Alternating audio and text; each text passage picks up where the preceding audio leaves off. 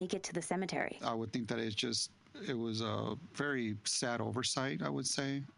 So there they were, with an actual list of names in their hands for the first time, and it was wrong. But then, Carlos remembered that every November, on the Day of the Dead, someone came by to leave flowers at the mass grave. Someone was visiting a loved one. This was Tim's first real clue that these people were not totally forgotten. He wanted to find who that person was. So Tim put out a call on the local paper in Fresno that said, if you or someone you know is related to any of the 28 Mexican passengers who died in that plane crash in 1948, contact me. And someone did. That's coming up after the break.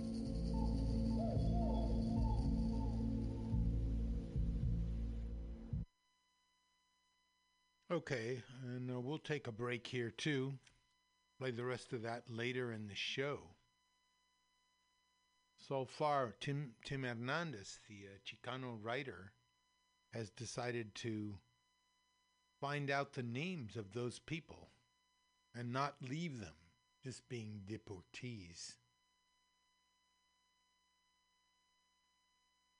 Uh, great story. Okay, here's some poetry by Jack Kerouac and Steve Allen. I had a slouch hat top one time. I had a slouch hat too one time. The old slouch hat. I just keep walking around. He keeps walking around with me. Around and around that necktie counter we went. When it rained, I wore my old slouch hat. It was a good felt that I uh, had to carry through many rainy days, late fall and early spring. Perhaps it was a rainy day, and the house dick might have saw my hat. Each tie on that ring worth six bucks.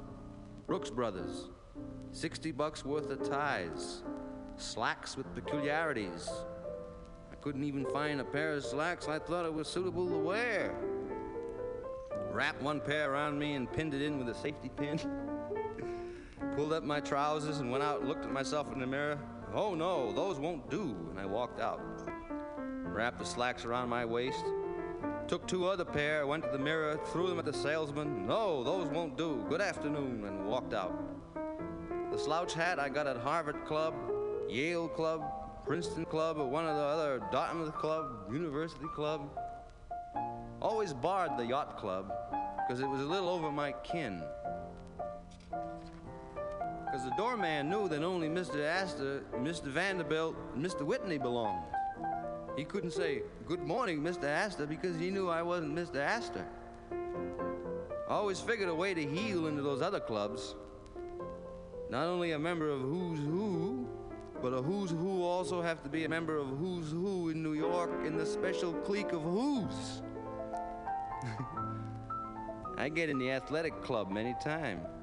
Then I'd go up in the billiard room and I would wander back around the room, hands and back, and every coat rack I backed up against, feel for the wallet.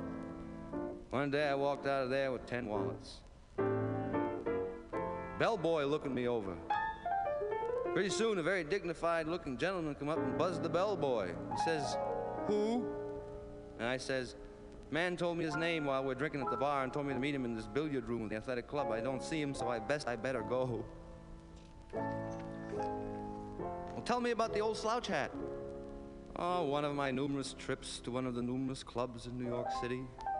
The hat finally was left in the hotel, which I had to leave rather hurriedly one night, never to return so the hat was given to the cast-offs of the hotel, which they collect and rummage cells. May now be worn by one of the members of Skid Row, New York City, the Bowery. I seen that hat by moonlight. Yeah, I had a pointed mustache, and I mean pointed, half inch from here. Double-breasted vest and a derby hat and striped trousers, English shoes, black, very pointed. They were Hannah shoes. People on Broadway turn and look at me. The worst is yet to come. I had a pince nez with a long black ribbon to my buttonhole, and I wore a carnation, white or red. Boy, did I look like something. A year later, I got caught. I was dressed differently and everything, but boy, that mustache and that pince nez was really out of this world. I used that outfit six months. Finally had to pack it in because it was too well worn. Pince nez was in a coat I stole. Mustache I grew in the sanitarium while taking one of my numerous drug cures. My mother come to see me. She says, "Oh no, cut it off." I'm just having a little fun, mother. Took it on the lam and went to Canada. Late at night, I'm full of morphine and I come down full of goofballs too. This guy had ventriloquist doll and he gave out this Texas Guinan routine. Hello, sucker. We like your money as well as anybody else's. As a matter of fact, the bigger your roll, the more we take you. He used to get everybody interested with the doll and cut out silhouettes, put stripes in your tie. Wound up in his room, gave him a shot of morphine. Out on the highway, I thumbed a ride into Buffalo, and I put the bum on the guy for something to eat. He said, Eat in my drugstore. So we went in the back, and he had corn on the cob and boiled potatoes. Say, fella, I always hear people talk about morphine. What's it look like? He shows me. He had a key, a cabinet. He had bottles of hundreds, quarter grains, half grains, Pantopon, Dilaudid, everything. As soon as he tended the customers, I emptied the bottles. Got out of there pretty quick, bought a safety pin in Buffalo, and took a shot in the toilet. Come out and saw a fella shaving, his coat hanging there. Hung my own coat and gave his coat a brush in my hand. Felt his wallet, washed my hands, went out and took off with the wallet.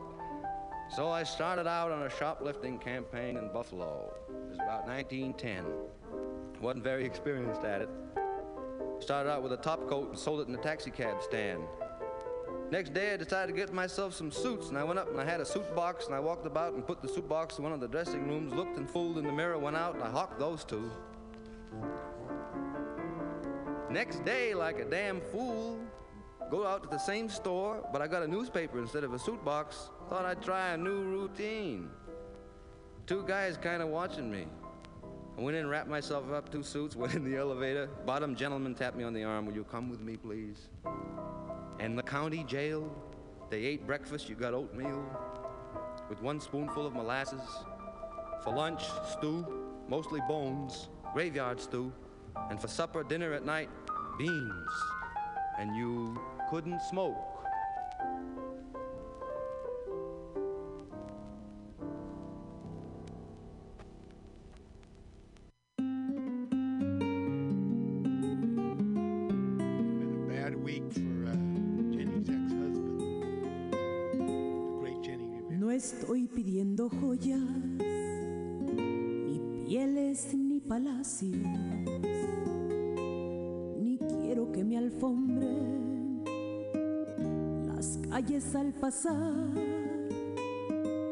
Tampoco es que yo exija ni tierras ni riquezas, más que estar recibiendo me gusta regalar. Tan solo estoy pidiendo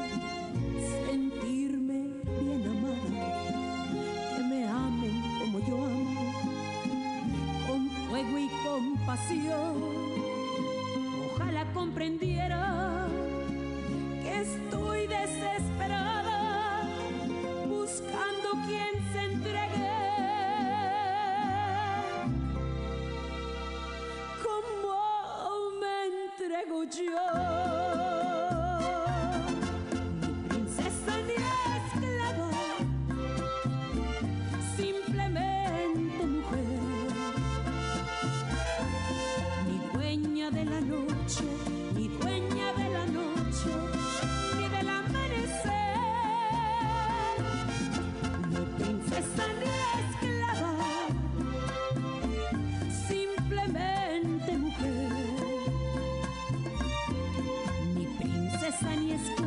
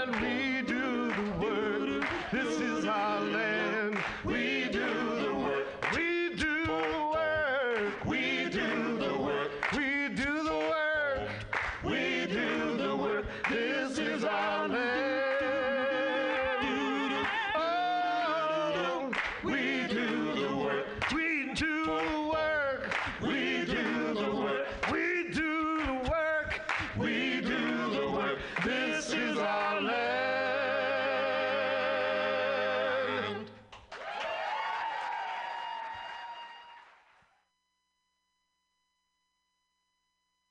Okay, that was a random set. We had, uh, first of all, Jack Kerouac from an album that he made with uh, Steve Allen, uh, the pianist. Uh, Poetry for the Beat Generation. That was Slouch Hat by Jack Kerouac. And then from uh, Jenni Rivera, the late Jenni Rivera, late of. Uh, born and raised in Long Beach, California. And the bad news this week for her ex, Esteban Lo- Loaiza, Loaiza, hope I'm getting that right, who was a pitcher uh, for a while, a very accomplished pitcher. An all star, started the all star game for the American League, won 20 games with the Chicago White Sox.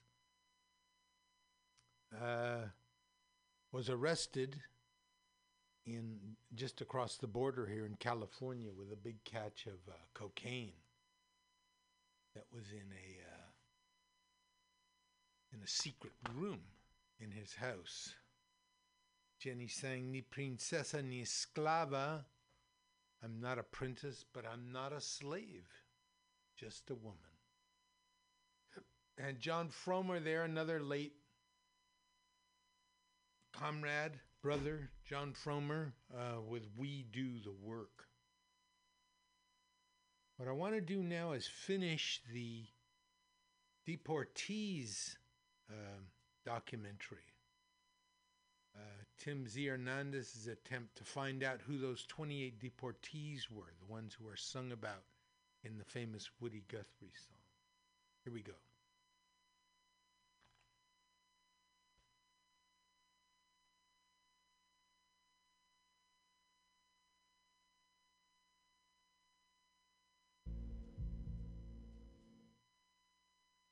Take to start something from nothing? And what does it take to actually build it? I'm Guy Raz. Every week on How I Built This, I speak with founders behind some of the most inspiring companies in the world. Find it on NPR One or wherever you get your podcasts.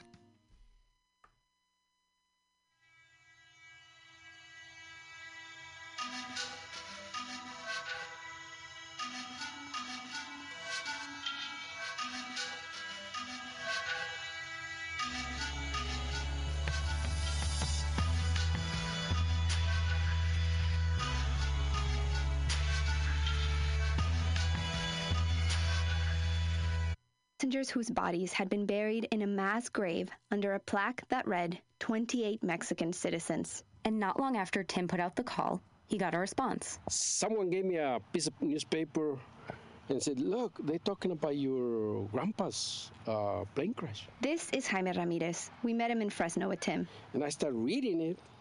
He said, And I got my computer and I started. Jaime went to his computer and started writing Tim an email. He wrote in Spanish I know about the accident because that's where my maternal grandfather, named Ramon Paredes, and my uncle, Guadalupe Ramirez Lara, were killed. Jaime then included his address, my phone number, and ended with and, uh, If you need information, just let me know. Anything that you want to know, just. Yeah. what do you need to know? I'm right here. I was like, wow. and so that was really hopeful. Your email, as short as it was and as quick as it was, it had so much hope inside of it. And so I was excited to, to meet you right away. Yeah. And not only is Jaime a surviving family member, but Tim didn't have to go to Mexico. Jaime was right there in Fresno. Jaime owns a restaurant called Ole Frijole, and everyone in Fresno knows the restaurant. Most of the employees there are related to Jaime, and they're descendants of two of the passengers from the plane crash his uncle and his grandpa. So when he first told me that that was his restaurant, I said, "No." I said, "You're kidding," because I've been there since I was a kid. You know, I've been going there. i am sure I've seen you before, and yeah. that's my restaurant. And I said, "It's legendary," and he said, "Yeah, looking, it is." you were looking for me, and I was right there. and Jaime was there all along in more than one way. Remember the flowers that someone was putting on the mass grave on Dia de los Muertos? And I said, "Wow, you know, I wonder who that person is." Later on, I would learn that it, it was, was you. Yes, I was in Salinas.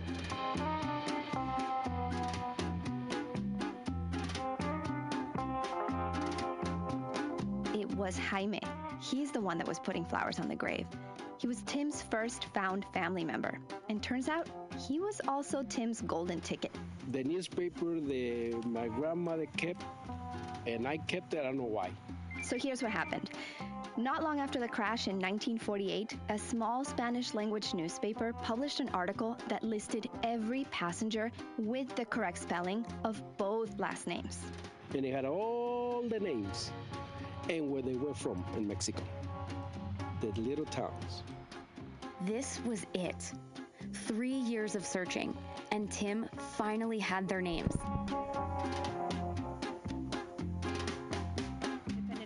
Independent newspaper, El Faro.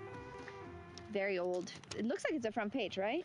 Uh, yeah, it is. It is the front page. Yeah. Uh-huh. So it's a front page, and in the front page you have the two photos of a priest uh, looking over the, the bodies yeah. for the funeral service. On the right side is the column that has all of the names first, last name, where they're from, the names of their parents or wives if they knew them. Que elegidos por ese destino aparecieron en el desdichado Wow. I'm going to try to translate that as beautifully as it is written in Spanish. Mm-hmm.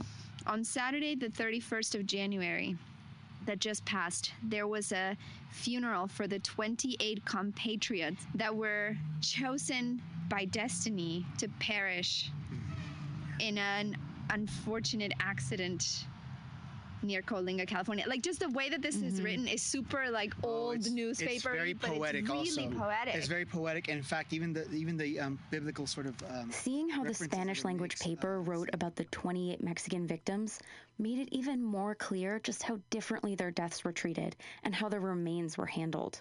28 families without closure without being able to have a physical place to mourn. And although, yes, most of the families knew how their sons, brothers, and husbands had died, they didn't get to have a funeral or a place to visit their loved one, lay flowers, just grieve. And as any cemetery director would know, Carlos says there is an importance to being able to visit someone's grave. It just uh, a sense of emptiness. Like, wait a minute, you know, it's not just uh, some John Doe that got, you know, no family, indigent, nobody knows. Uh, there was information, and so it left kind of a blank there. Like, wait a minute, you know. So now, with the full names spelled correctly, Tim, Carlos, and Jaime could start the process of making a proper headstone with all the names on it. And they would also travel to Mexico to try and find other families. Tim wanted to tell them that their loved ones were no longer in a nameless mass grave. So the first family Tim wanted to meet was Jaime's. Remember, both his grandfather and great uncle died in the crash. So Tim and Jaime got on a plane and flew to Guanajuato in central Mexico. They were there on the 67th anniversary of the crash. Jaime set up a meeting with his family, and right at 10:40 a.m., the time when the plane crashed, they had a moment of silence.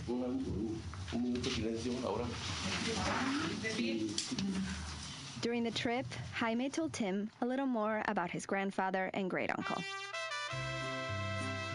Guadalupe and Ramon grew up in Charco de Pantoja, a farming community in Guanajuato. When they got older, they both owned land and farmed garbanzo beans, wheat, and alfalfa. But their towns struggled to get an irrigation system in place. They didn't have the money to get it set up. That's when the idea to go work in the fields in California came up. So they both went back and forth working as braceros and bringing money back to their town. Do you remember stories growing up about them? Yeah, it's my, mi, abu- mi tío, ahí usted la traducí. Era muy contento, le gustaba andar a caballo y, y le gustaba tirar balazos. sí, le gustaba, sí. His uncle liked horse riding and to just like my- shoot up bullets in the papá me air. decía que iba al pueblo, oía los balazos y decía, es el pelos de lote. Así le llamaban a mi tío porque estaba muy güero. His uncle was so blonde that they called him corn hair, like pelos de lote.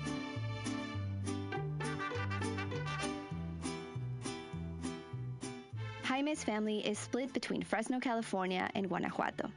And these are the types of stories that have been keeping his grandfather alive in Jaime's memory. So for Jaime to tell his family, his mother mostly, that her father would no longer be buried under a nameless headstone, it was life changing. Now we know who the people are. Now we know who their lives are, who their family are. We know how they how they are in, in this community. So on September 2nd, 2013, the new headstone was unveiled in the cemetery. These braceros, who were once invisible and forgotten under a mass grave, had their names on a big, beautiful marble headstone.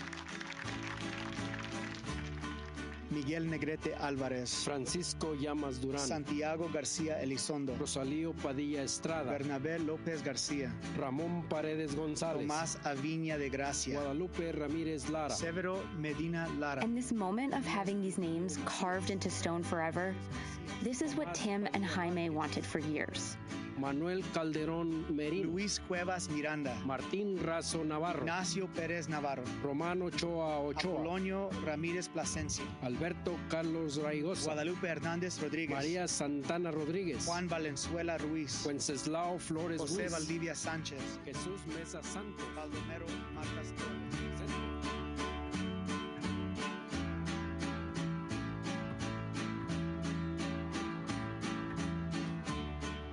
Around the edges of the headstone are 32 leaves for the song that says, Who are these friends, all scattered like dry leaves? Which brings us back to the song. Who are all these friends now scattered? Folk musician Pete Seeger, just like Tim, was always curious about his friend Woody Guthrie's inspiration for the poem. When Tim was working on this back in 2013, Pete actually gave him a call. Hi, this is Pete Seeger, uh, trying to get a message to Tim Hernandez. I'd like to talk to you. Pete also wanted to know who were these people? And Tim had the answer. Did you ever think, Pete, you know, singing that song at any point that maybe someday someone would answer answer that? Who are these friends? No. And you took it on as a job that God would want done. Tim wound up meeting Pete in person, where he told him the names of the 28 passengers. And then, in commemoration, Pete played Deportee, Plane Wreck at Los Gatos. Goodbye to my Juan. Goodbye, Rosalita. Adios, mis amigos. Jesus. Tim wouldn't know it, but this would be the last time Pete would sing the song. He died a few months later. Call you will be deportees. And those friends who were scattered like dry leaves had all been memorialized together in the end. The headstone also included the names of the four American crew members, because as Tim saw it, leaving them out would be perpetuating the same kind of omission, that erasure that started all of this in the first place. And since Tim had been in touch with the American families for a while, they were able to travel to Fresno and attend the ceremony at Holy Cross Cemetery. Jaime was there too, and at one point, a brown SUV pulled up and Jaime's brother Guillermo got out. He opened the door and helped his 77 year old mother, Caritina Paredes Murillo, step out. She was a kid when her father died in the crash. Mi mamá otra, my mother also, I think she said that she felt like uh, she was ac- in the actual burying uh, ceremony from Oh, because she never got to do an actual funeral. So for her, this was really the Yeah. first, as if it have, was happening decades ago. Yes, yeah, she felt like that, like she was burying her father. And when you're standing here right now, what are you thinking about? Muy contento, in Spanish, muy contento pica- porque se les está dando un reconocimiento a ellos que nadie siquiera se los, se lo- se los hizo.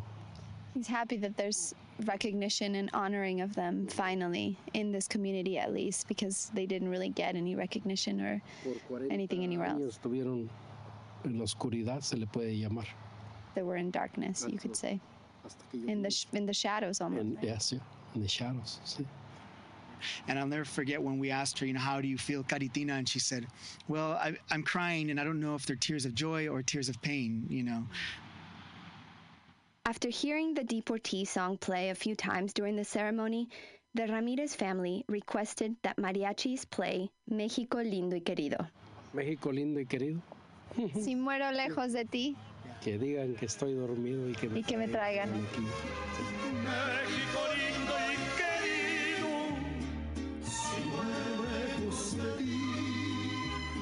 the song lyrics say, My dear and beautiful Mexico, if I die far away from you, say that I'm sleeping so they can bring me back to you. Que digan que estoy dormido y que me traigan a ti. México lindo y querido, si muero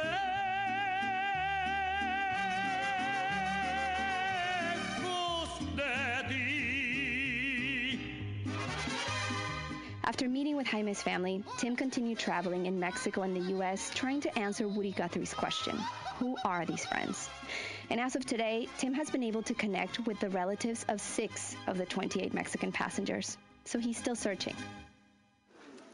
As the chair of the California Latino Legislative Caucus, I rise to recognize a tragic incident that occurred 70 years ago Two weeks ago, on the 70th anniversary of the crash, the California State Senate held an emotional ceremony to formally recognize, for the first time in history, the 28 Mexican victims of the plane crash. Senator Ben Hueso stood next to Jaime and other surviving family members as they held photos of their relatives. And the Senate didn't forget to honor the man who spent seven years of his life making this all possible. Tim Hernandez did the work that the government should have done, but 70 years later, they will be remembered as a valued part of the history of our state.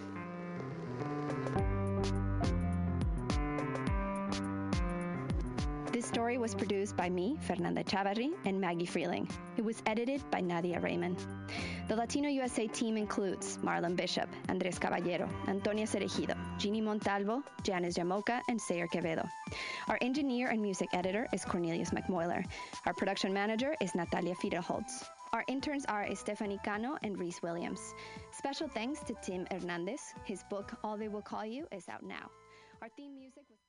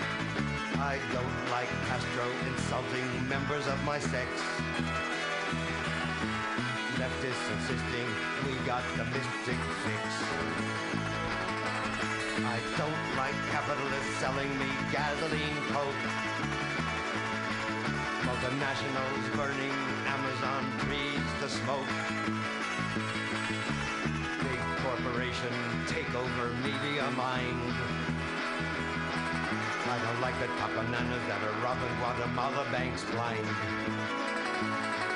I don't like the KGB, Gulag, concentration camps.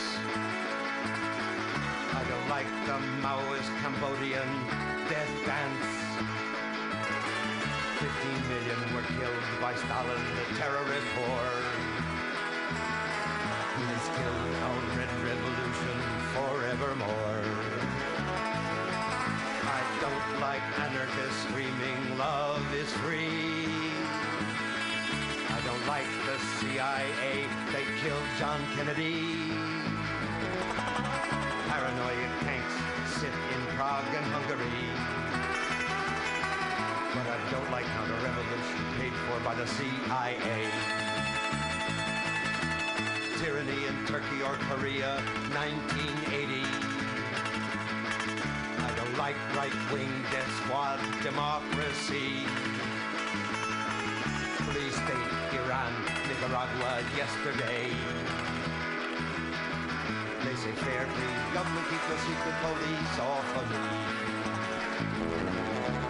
No hope communism, no hope capitalism, yeah. Everybody's lying on both sides, yeah, yeah, yeah. The bloody iron of American military power is a mirror image of Russia's red Babel Tower. Jesus Christ was spotless but was crucified by the mob. Law and order, Herod's hired soldiers did the job. Flower power's fine, but innocence has got no protection. The man who shot John Lennon hero worshipper's connection.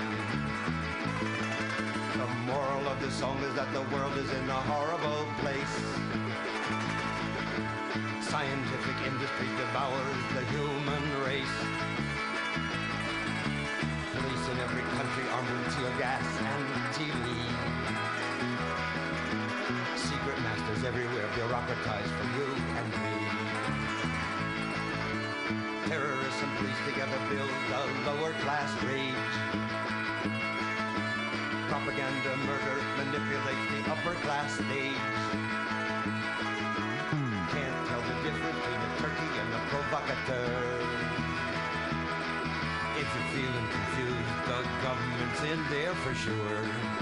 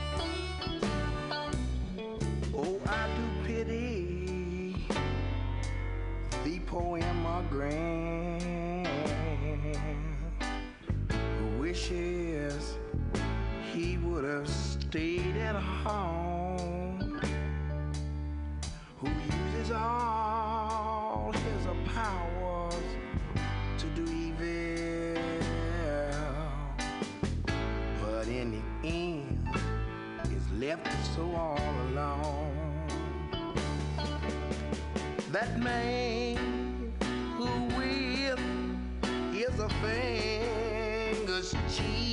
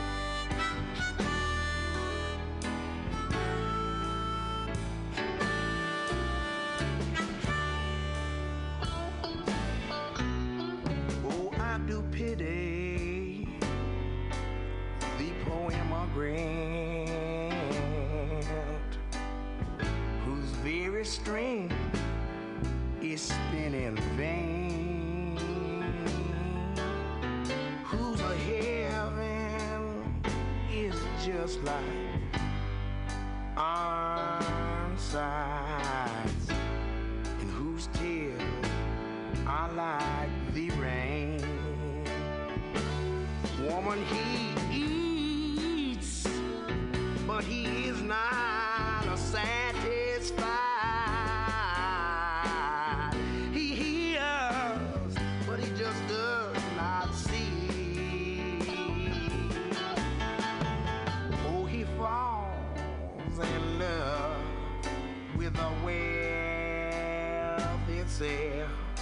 then you turn.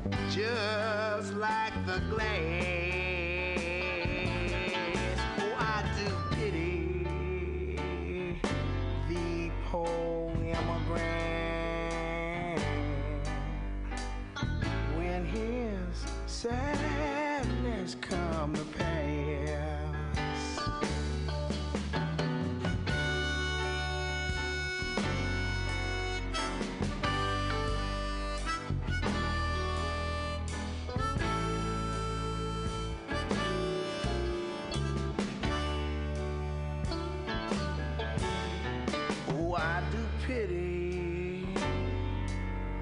The poema grand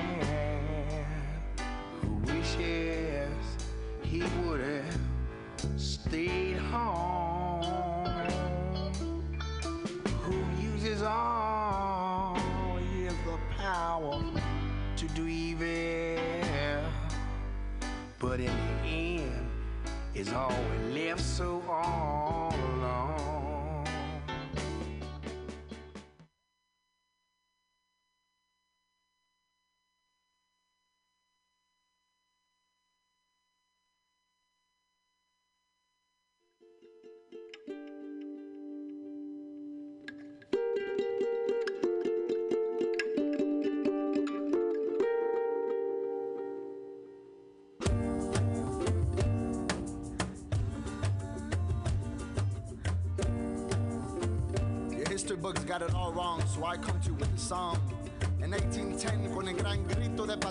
levantaron con razón.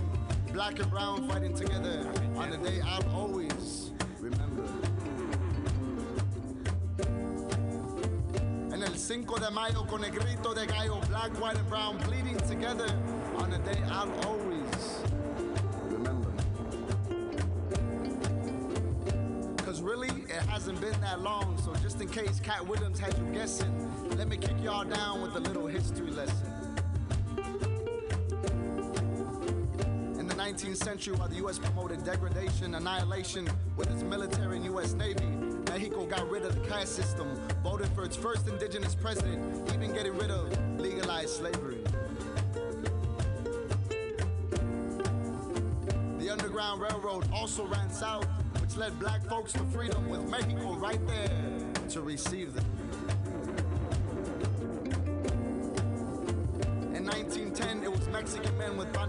Zapata fighting for tierra, libertad y techo, with Adelitas on the front line with bullets across their pecho. In the year 1946, it was the Mendez family that fought against segregation in schools. Because before that, they treated us like fools, pushing us out into gangs, wars, and drugs. And then they get pissed off at us when we become Crips and Bloods, Traviesos, Zutsuras, Pachucos, Folkloristas, Punks, Bomberas, Jaraneras in the heat, Jaraneros with the bomb ass beats, talking about what's really going on in the streets. In the 60s, in the streets of Oakland, California, Black Panthers organized for answers. Young lords in New York fought against wars. The Stonewall Rebellion remained true for the rights of the LGBTQ. AIM, who was down for native rights with no shame in their game. Brown Berets in LA learning how to fight and doing what's right. In the campus of California, Filipinos were the first ones to lay down the boycott, screaming in solidarity, Isang Bagsak, one rise, one fall. You come for one, you come for all. Today, Arizona and Alabama, they don't play, carving out racist laws like it's made out of clay. I stand with Emmett, Trayvon, Oscar, and Bell, with my mentor Mumia up in the cell, telling you I'd rather be blind than to stay quiet on a day while my people are hunt down like prey. Cause my ability to breathe is directly connected to my ability to see. It's not about me, never was, never will be. It's about we. It's time to move, y'all. It's movement time.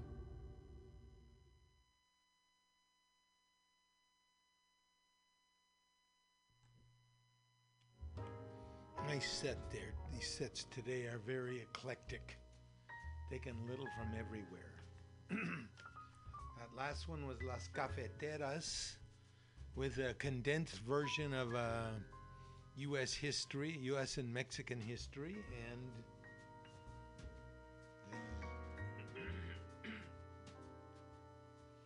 the, the admonition that it's movement time.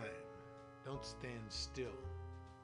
Taj Mahal was next with I Pity the Poor Immigrant, a song that so, for me, encapsulates the belief systems of the people who, not only the people who voted for Trump, but the people who have remained faithful to him as he exposes himself as, uh, well, I can't say the word on the air, but I would say a traitor to American democracy. We'll see. I doubt that'll ever be uh, that'll ever be stated or adjudicated. And uh,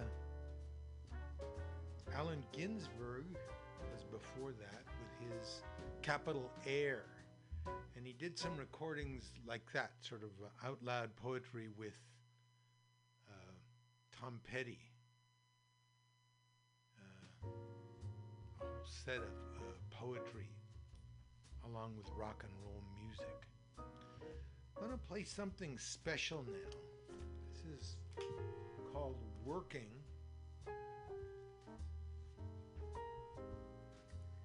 And it's a musical presentation based on a book by Studs Terkel, a Chicago journalist and uh, leftist uh, who wrote about working. Uh, he wrote a book called Working, which he interviewed people about their jobs, about their work. Let's see if we can play some of it here for you.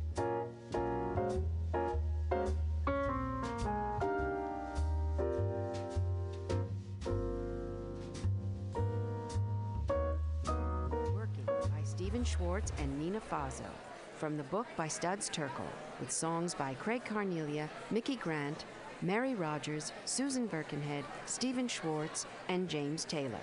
Recorded before an audience.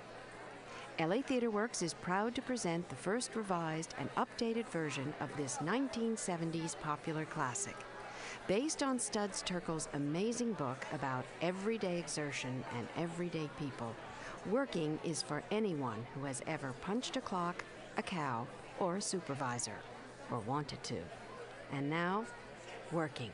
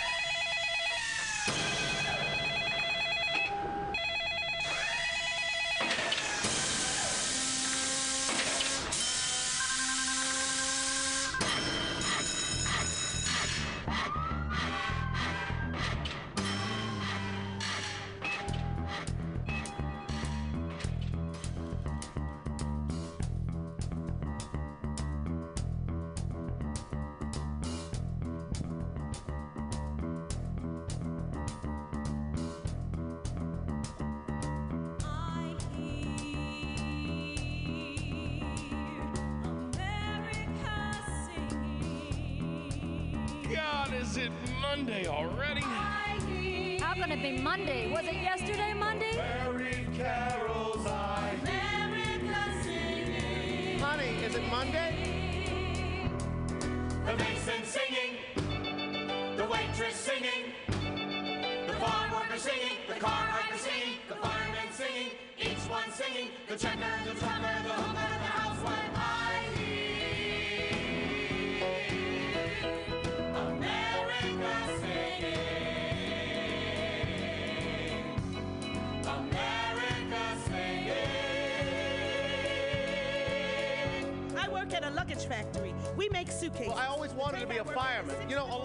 I have to be a waitress. How else does the world come to an? I started to picking crops when I was eight. I couldn't do much, but every little bit counts. Every time I would get behind. Hey, somebody, don't you want to hear the story of my life? One of them movie companies, TV documentaries. Won't you come and ask me, please? And pay me a million dollars to tell you what I do at the store. Cause if you pay me a million dollars, I wouldn't gotta go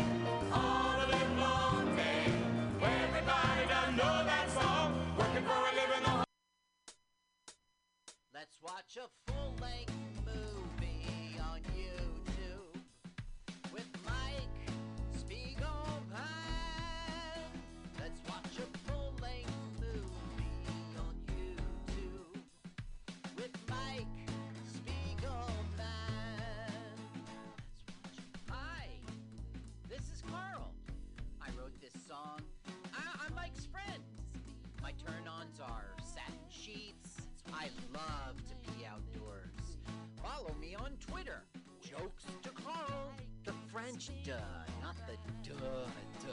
Let's watch a full length movie on YouTube with Mike Spiegelman. Let's watch a full length movie on YouTube with Mike Spiegelman. Welcome to LWAFLMOYT with Mike Spiegelman and Carl. That's Let's Watch a Full Length Movie on YouTube. And you, I, Carl, I said that on the first take. Very nice. L W A F L M O Y T. Good job. Oh my God, you did it on the first take. Keep rolling, keep rolling. Just keep rolling, just keep rolling. We'll cut Yeah, this, this keep is a rolling. take. So, uh, ladies and gentlemen, yeah, this is a take. Welcome to our show. It's Let's Watch a Full Length Movie on YouTube or feature length. Let me know. Did I get that wrong? Uh, where we watch a feature length movie on YouTube with you, the audience, and us, Mike and Carl. Carl is a New Jersey comedian, and you can. Hey, is your show uh, available to the public? Well, anybody can log in. Yeah. Okay. Well, we'll. So at the end of the show, we'll, we'll mention that as well as the next movie we're going to watch. But right now, we're going to watch a movie on YouTube. So go to YouTube and Carl, what is the movie today? Today- We are watching 0 to 60, 1978. That's what you put in your YouTube br- search engine. Zero, the, the word zero, zero to the word 60, zero to 60, and the numbers 1978. and we like, Too many numbers. yeah. Who's, Uh, it, who, who's been hosting it? Zero, uh, we are Hell Z72, one word. H E L L Z 72. All right. Well, I am all set. And once you do that, click the link and hit pause and set that time, the bar to zero, because we want to watch it with you. And uh, just, man, that the whole thing is like zero, two, 60, 1978. Right. That is some conspiratorial shit. Yeah. So uh, we're very excited. So we're, so have you, all right, audience, we're done talking about the Illuminati. Are we ready to watch this movie? Great. So I am. we're going to count it down, and we are really excited. Here in the quarantine, still chilling on our couch. Just we're riding it through. Uh, very excited to have Countdown King himself, the maestro of descending numerals, sending Earth, three, two, one, Mr. Sunday afternoon, uh, and Carl's Man Crush. Please, let's get ready to rumba. Rum, rum, rum, rum, rum, rum, bot. Rum, rum, rum, rum, rum, rum, rum, Under rumba, thrusting down on me. Oh, the world government uh, the beat of different bro. We please give it up for Mr. Paul Brumbaugh. Wow, I never know when to start talking, man. You guys, my intro gets longer and longer every week. I don't know what you're Starting talking to feel about. more and more impotent. I hope you guys are doing well out there. We're doing well. Yeah. How's the view in the uh, bunker over there, Paul? It, it is well. I, I love the, the four brick walls that I've erected around me. Well, we're great to have you here as well as everyone else, and uh, good to have you here for the countdown and for zero to sixty. All right, you guys, you know the drill. Let's do this in true bunker style. Let's do this thing in three, two, one. Wash your hands. First artist presents an MGM picture. A Kathleen Brown production? That- sure. That's the white. Darren McGavin? Mm-hmm. Yeah, I in know that zero guy. to sixty. Numbers. Is that fucking mine gonna logo gonna bug gonna be on the entire movie? The entire movie, MGM. Just letting you know who brought you this.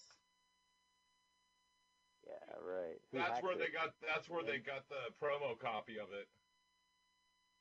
Yeah, totally. It's just property of. Uh, for your for your academy considerations. all right, Sylvia Miles. Yeah, you see that's her pink car. We're meeting not we're not meeting our hero, but we're meeting like our supporting actress. Is it Denise Nickerson who's being introduced in this movie? And she has the man's name Larry. First for Lara B, uh, Lorena B. I guess we never learn. Now, she's calling in on the radio to her dispatcher headquarters. She's a repo man. Of course, she's not a man. And she's chasing Gloria.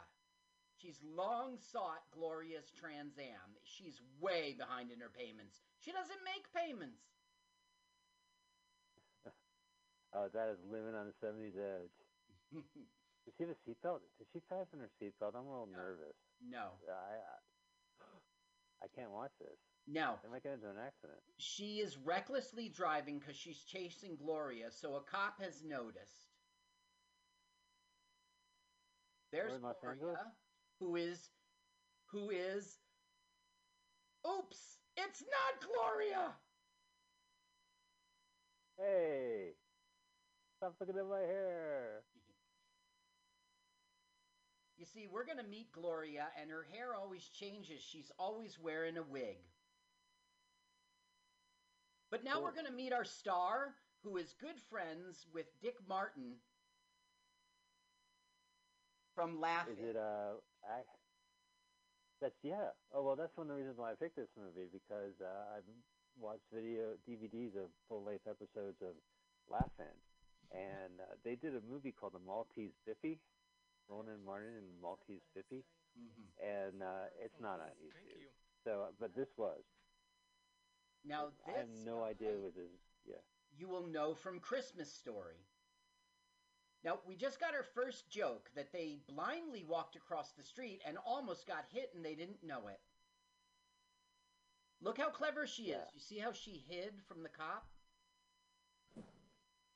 Is this in Los Angeles? Is this down by the farmers market? I have no idea. I think it's Los right. Angeles, and every time I look on a cop car to see if it's Los Angeles, they've taken off the city name. Doesn't it look like the Beverly Center behind them? I have no idea. Maybe I'm just fucking around. We looks like Oakland too. we could call Adam and find out because we don't know LA like Adam does. Yeah. Okay. My brother, host of uh, the Bad Movie Podcast, proudly resents. Go ahead, Carl. I'm sorry. proudly resents. What we're learning now is Gavin is divorced, and he's coming out of divorce court, and that's the wife, and that's the pool boy. So it's basically a depressing. Okay, now the repo girl is overhearing their conversation, and uh, Christmas Story father is going, "I owe a thousand dollars on my car." And she's like, Now, "What?" Princess Dad's father was in other stuff, right? I mean, he was in. Is that the Night Stalker guy? Yes, exactly right. A very famous television show that was a huge hit movie. And that was like Yeah. the guy was investigating a murder, and the murderer turned out to be a vampire. A, a vampire. Yeah, sure. Didn't see that coming. And but then, like, he got a show where he lives in San Francisco and he writes a newspaper column about like paranormal events. And every week there's like a vampire, or a werewolf, or like a you know a, a ghost. Yes. Uh, and they would always come to the bay. I say ghost because this Dean, uh, Dick about to eat that hot dog, and I'm thinking of Slimer. I'm sorry. That that came out okay the movie was called the night stalker that was 72 and by 1974 it was a tv show yes and that's how he got his big fame but christmas story eclipsed that Well, I think he he gets more residual checks. Is he he, he passed away, or hasn't he? no look you see the chain I think. Yeah. okay now larry the repo woman has taken his car now watch how the chain disappears where'd it go